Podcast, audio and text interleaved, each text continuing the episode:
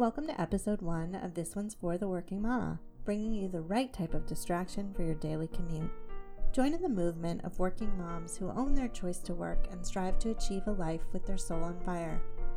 Make a conscious effort to fill your daily drive with truth and wisdom that can abolish the working mom guilt for good and find community.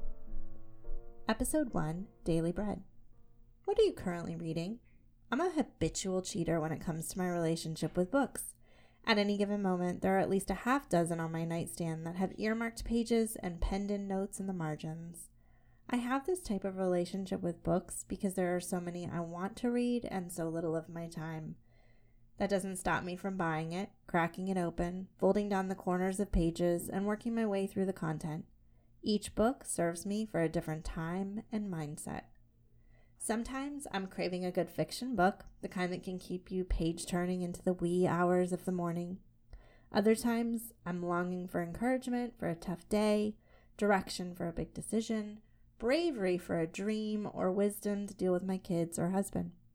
All of these books command my attention and practically scream at me from the nightstand, coffee table, or ledge of the bathtub. They stare me in the face and they plead, Read me, when I can no longer pass the book without sympathizing with its loneliness and neglect, I pick it up and find where I left off. There's nothing wrong with this relationship I have with books. There is no shame in my love of a fresh cover, the scent of the pages, and the feel of the words slightly elevated in their printing as I run my fingers over them. I love books I love books so much that I have multiple shelves loaded with them, and regardless of what Marie Kondo says, I will not box them up and give them away because they mean something to me.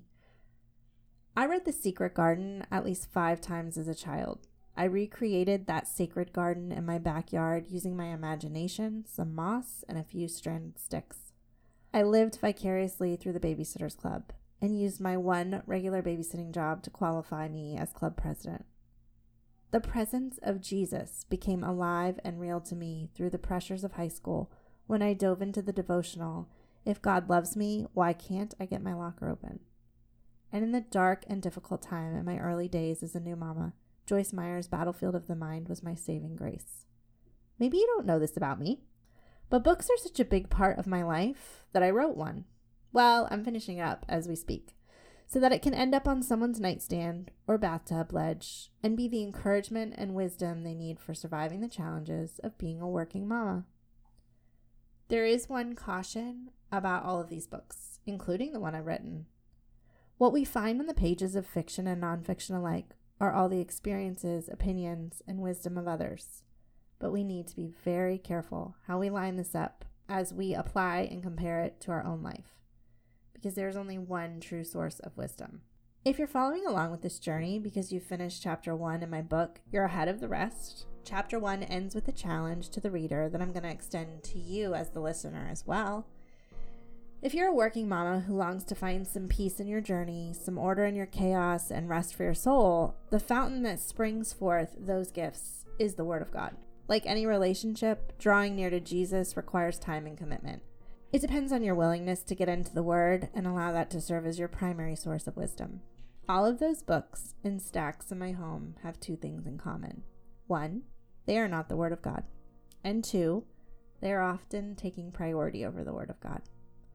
My Bible sits in those stacks, but far too often has a little extra dust on the cover. That's not because I don't believe it to be true or because I don't find value. It's because I often get intimidated by where to start. If I'm not using it as I follow along with a specific reading plan or Bible study, I can be guilty of letting it rest and collect dust. I think we've become conditioned to think of the Bible as a reference book rather than the love story it is. My Bible is not just the historical resource I need to fill the blanks in my weekly Bible study group lesson.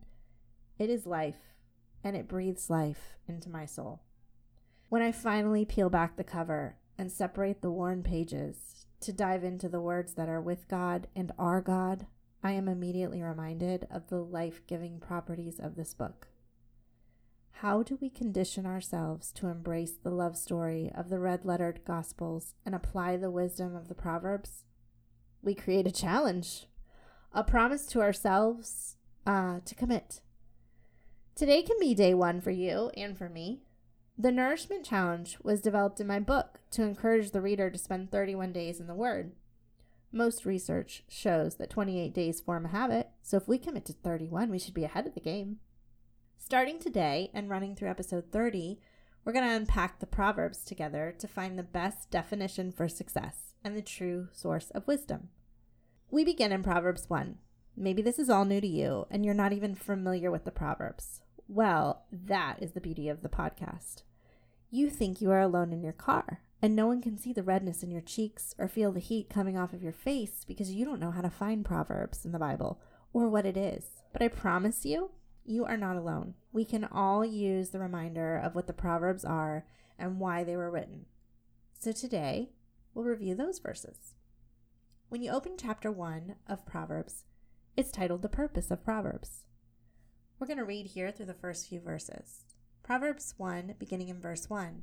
These are the Proverbs of Solomon, David's son, king of Israel. Their purpose is to teach people wisdom and discipline, to help them understand the insights of the wise. Their purpose is to teach people to live disciplined and successful lives, to help them do what is right, just, and fair. These proverbs will give insight to the simple knowledge and discernment to the young. Let the wise listen to these proverbs and become even wiser. Let those with understanding receive guidance by exploring the meaning in these proverbs and parables, the words of the wise, and their riddles. Fear of the Lord is the foundation of true knowledge, but fools despise wisdom. Fools despise wisdom and discipline. Proverbs 1 1 through 7. So, this is why we will begin here. Couldn't we all use more wisdom, a greater understanding, and a pathway to success? The world we live in has conditioned us to chase a success that's fleeting and wisdom that never satisfies. We don't have to guess what is God's best for our lives because He loved us enough to lay it all out for us. We don't have to live in confusion about what is right, just, and merciful because it's written. And we don't have to go through this life always feeling like it is missing that one thing because it's right there for your taking. So I encourage you to finish strong today by reading the rest of the verses that make up chapter 1 whether you use your physical Bible with the reminder that God sees the dust and loves you through it, a Bible app, or go to BibleGateway.com on your computer. Don't let the words just become something you read. Actually, digest them. What do they mean to you? How can you apply one truth to a situation in your life? And more importantly, what resource are you treating as your source of wisdom that may need to be shuffled to the bottom of your reading pile so that you can elevate your Bible to the top? Thanks for following along on episode 1. To be included in all the upcoming episodes, don't forget to subscribe and leave a review if you want.